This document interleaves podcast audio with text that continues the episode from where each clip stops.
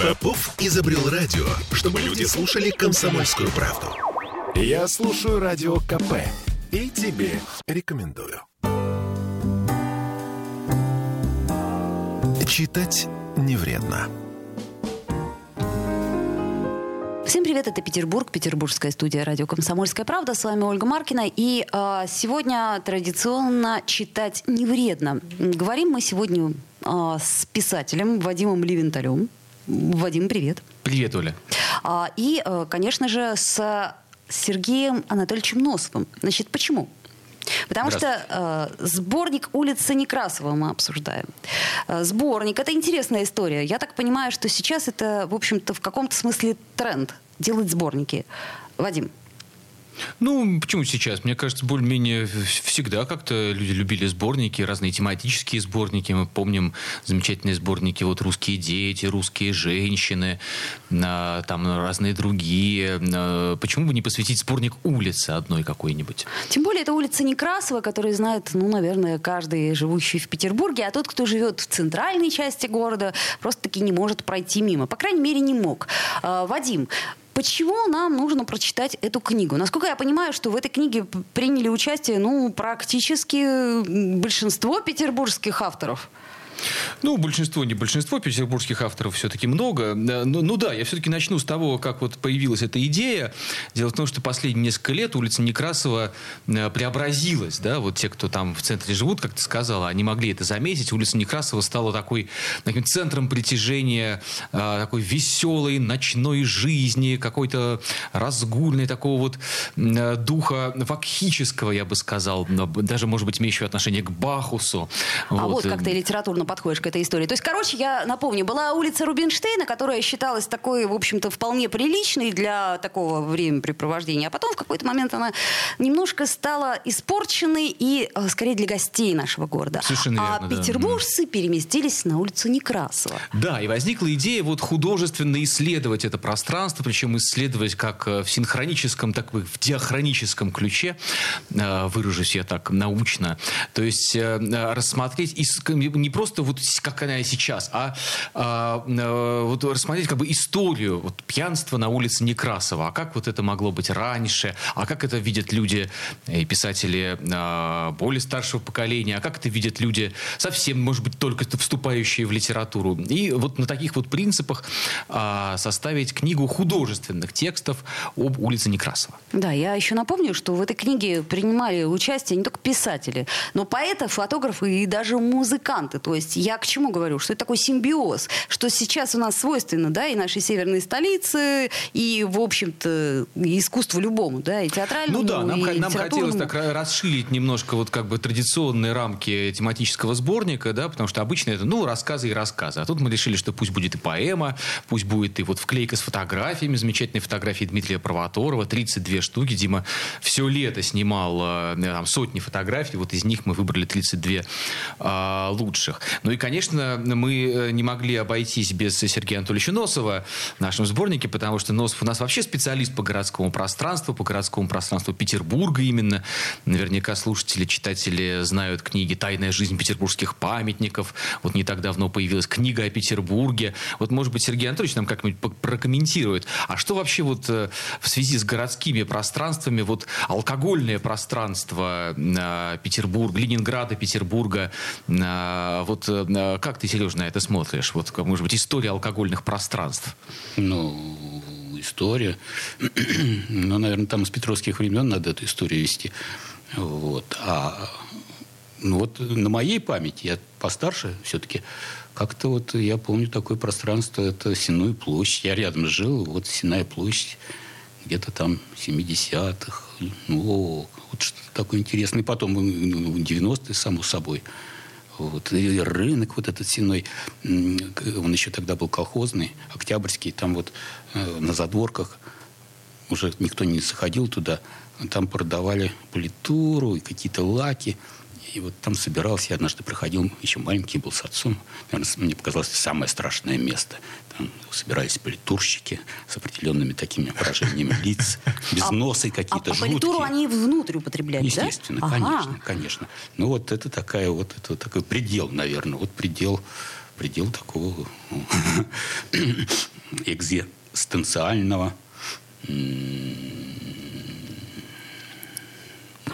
А, а, а, а если брать... Да, чего-то такого. А, а если брать вот эту эволюцию, да, вот, например, с вашего детства и, так сказать, постепенно вот что было? То есть как вам кажется изменилась вот эта вот э, культура питья, если мы можем так сказать? Вот я так понимаю, что э, рюмочные раньше, они были одного толка, сейчас, ну, несколько осталось такого плана, но вот все-таки что-то изменилось. Что изменилось в этой части Петербурга, бытовой?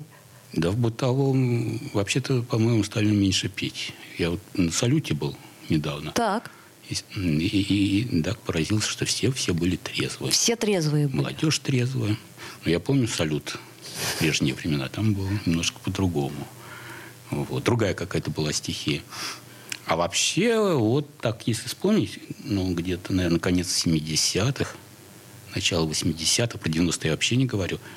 Да, было много пьяненьких, и иногда они просто лежали. Как-то вот об этом никто не говорит. Вот почему-то это вспоминается. Вот как бревнышко лежит, а вытрезвитель его не забирает. И потом была еще эта э, система вытрезвителей. Сейчас их практически нет, да. И что-то говорили, но как-то эта идея да, затухла да, в зародыше, да, это по-моему. такая своего рода тоже такой мир очень интересный. Ну и прочие, прочие, рюмочные, да, вот те самые, где продавался там, всегда бутербродик с килечкой какой-нибудь. Я вот хотел да. сказать как раз, да, что мы застали э, ну, как бы э, смену эпох, смену сдвиг, сдвиг тектонических плит, да, то есть вот культура рюмочных, э, где тебе дают там 50 или 100 грамм и бутербродик с килечкой. И, в общем-то, больше-то и ничего и нет, да. Более того, там зачастую были э, столы без стульев, такие высокие, да. на одной ножке круглые столы, за которые как бы э, люди подходили. Я даже один раз видел, как мужчина, не снимая кепки, и, главное, не откладывая чемодан, который он держал в левой руке, правой рукой, значит, закидывает в себя 100 грамм, закусывает бутербродиком и уходит, не ставя свой чемодан. И вот эта культура абсолютно ушла, этих рюмочных больше нет. Но действительно, может быть, одна-две где-то остались. Я вот знаю одну Все на знают. декабристов, да. Но э, массово эта культура сменилась культурой баров. Вот, э, собственно, вот то, что мы видим на улице Некрасова, да, там каждая буквально первая дверь, это какой-то вот такой бар. А бар это уже немножко другое, потому что там в основном сидят, значит, молодые люди такого э, прихипстеренного такого вида, они пьют виски какую-нибудь, не знаю, колу с, колу с э, ромом, там что-нибудь такое. Ну, да? может быть, уже не колу, может быть, уже не с ромом, но что-то пьют красивое в стаканах. То есть это уже как-то напоминает... Ну, это другая, это другая бар, культура. и тогда, конечно, были. Да, но, может быть, ну вот, э, рюмочное это э, более демократично. Да, какое место, а потом ведь еще главное, что пили. И та же самая водка-то была другой, да, э, вот закрывалась, как правило, там такой крышечкой с дергунчиком.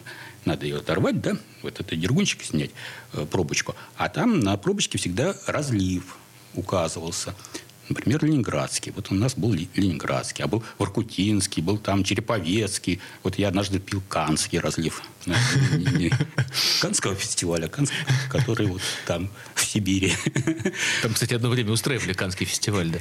Ну, собственно, логично. Э, если кто немножечко отвлекся и вдруг подумал, что мы говорим об алкоголе, нет, мы говорим о литературе, об улице Некрасова. Это сборник, который, собственно говоря, лучшие петербургские писатели, поэты, фотографы и музыканты из известные и начинающие, э, собрались для, для того, чтобы, а, так сказать, это улицы, история ее на данную секунду времени, она запомнилась. Почему на данную секунду, я говорю? Потому что, мне кажется, у нас настолько сейчас все быстротечно, и настолько одно сменяется другим, что, может быть, и хорошо было бы от, отлить э, в литературе, можно так сказать, э, то самое наше мировосприятие, которое вот на данный момент времени есть. Да, я абсолютно согласен. Собственно, это, это и была одно, одно это была одна из задач книги, и мне кажется, что вот эта задача как раз Э, э, ну, то есть мы очень хорошо ее, удалось ее решить, да, потому что вот от э, рассказов писателей старшего поколения, это вот и Сергей Носов, и Павел Крусанов, и Александр Етоев,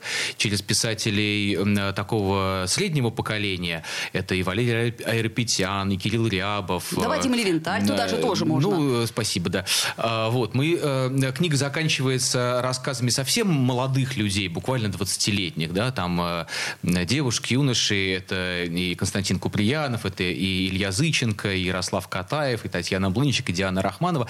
Вот в этом вот движении, да, мы видим, с одной стороны, вот э, как меняется отношение к пьянству, да, вот к, к, этому, к этому ритуалу, принятия алкогольных напитков в разных пространствах, с разным, в разных компаниях там, и так далее. А с другой стороны, действительно, мы видим как бы памятник сию.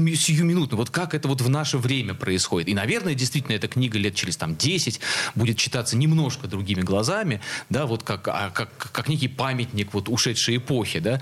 А, ну, даже и сейчас, мне кажется, мы все равно можем а, эту книгу воспринимать как, а, а, ну вот, да, такой вот памятник. Вот как вот, что такое конец десятых, например.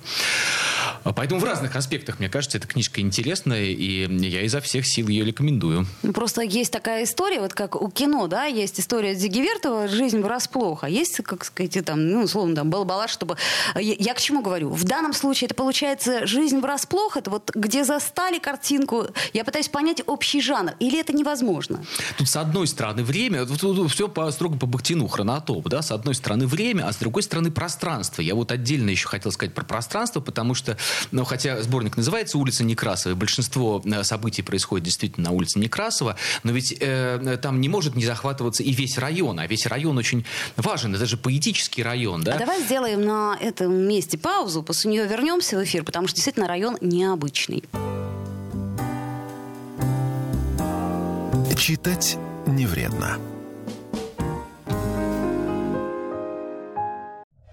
Я слушаю «Комсомольскую правду», потому что «Радио КП» — это корреспонденты в 400 городах России. От Южно-Сахалинска до Калининграда.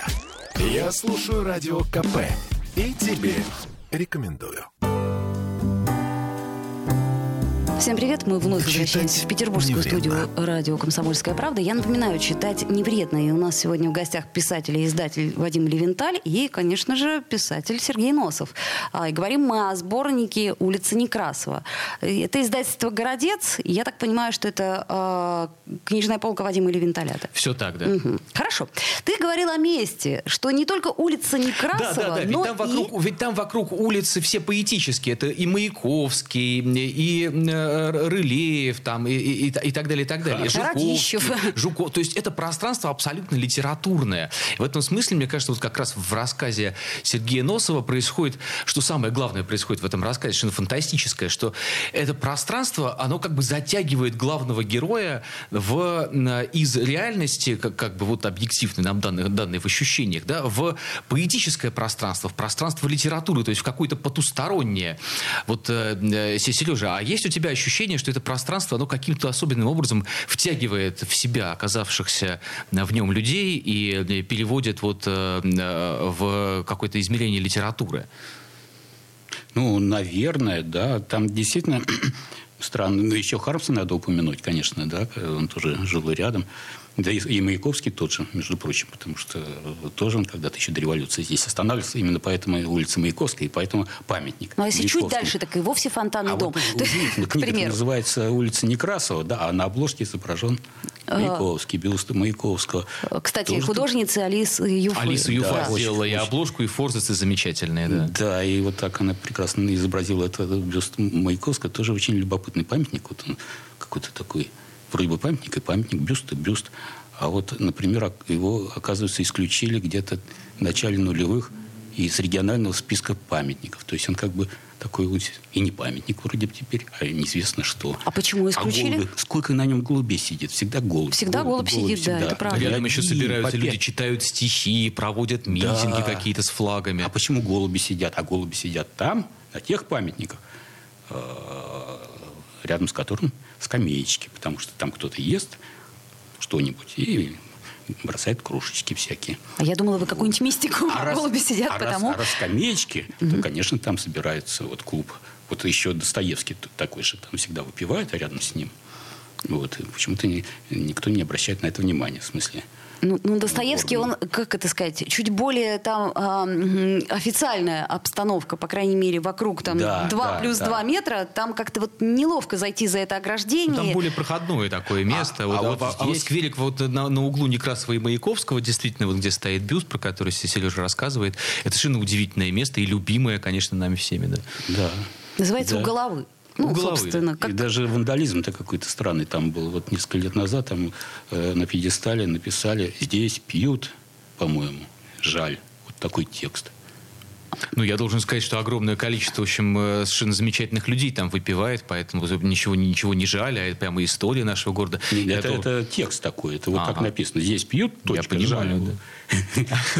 Может быть, это как раз те самые любители стихов, которые собираются, или те самые Ну, любители сразу, сразу в нескольких текстах э, э, этой, книги нашей, вот улицы Некрасова, упоминается этот скверик, и герои прям в нем сидят. Это и в рассказе Павла Крусанова, и в поэме Наташи Романовой, насколько я помню, тоже такой эпизод есть. Поэтому это тоже одно из важных э, мест этого культурно-алкогольного литературного пространства. А затягивание как раз есть вот в разных рассказах, там это как-то отражается, да, и у, Пелевина, я думаю, и у Кирилла Рябова, тем более. Это в самом деле вот... Ну, вот как будто- Вроде бы человек вошел в одну дверь, а оказался через некоторое время неизвестно где. Ну, собственно, сколько мы говорим э, с Сергеем Носовым, мы всегда э, говорим о мистике, как бы то ни было.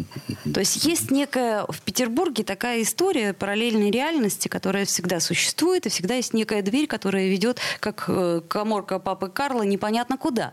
Ну, об этом еще академик Топоров писал, а до него Анциферов, да, что, ну, собственно, чем отличается петербургский текст, в числе прочего, да, что Петербург — это такое пространство, которое находится как бы между видимым и невидимым мирами. А, И в этом смысле петербургский текст продолжается, живет. И, кстати, я хочу отдельно отметить, что, конечно, это, этот сборник, я надеюсь, послужит существенным вкладом в э, коллекцию и в э, вот этот музей петербургского текста. А, Сергей Анатольевич, я бы хотела еще про одну книгу поговорить. И тут уже, видимо, от вас слово. Это «Одиссея», да, которая вот уже, собственно, выходит на полки наших книжных магазинов. А Что вы можете сказать, кому вы рекомендуете эту историю? Да, да, наверное, любому читателю, который, бы, который интересуется, что же там произошло в конце концов. Потому Сюжет? что по Одиссее мы, э, Одиссее мы э, судим по кинематографу, да, там вот американский, это итало-американский фильм был, и потом итальянский, и там и Кончалов, и все вот такое. Вот. Или, или, или как? Ну, потому что гекзаметры практически никто не читает, да.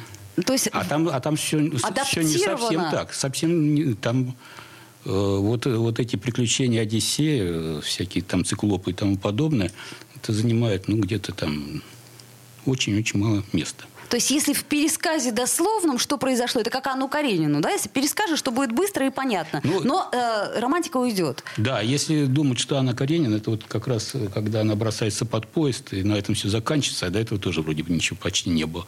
Вот так, если воспринимать. Вот мы вот примерно так воспринимаем Одиссею. Понятно. А э, финал Одиссеи остается прежний. Это просто тут недавно к нам приходили э, некие создатели спектакля Ромео и Джульетта и рассказывали о том, что их просили оставить таких в живых.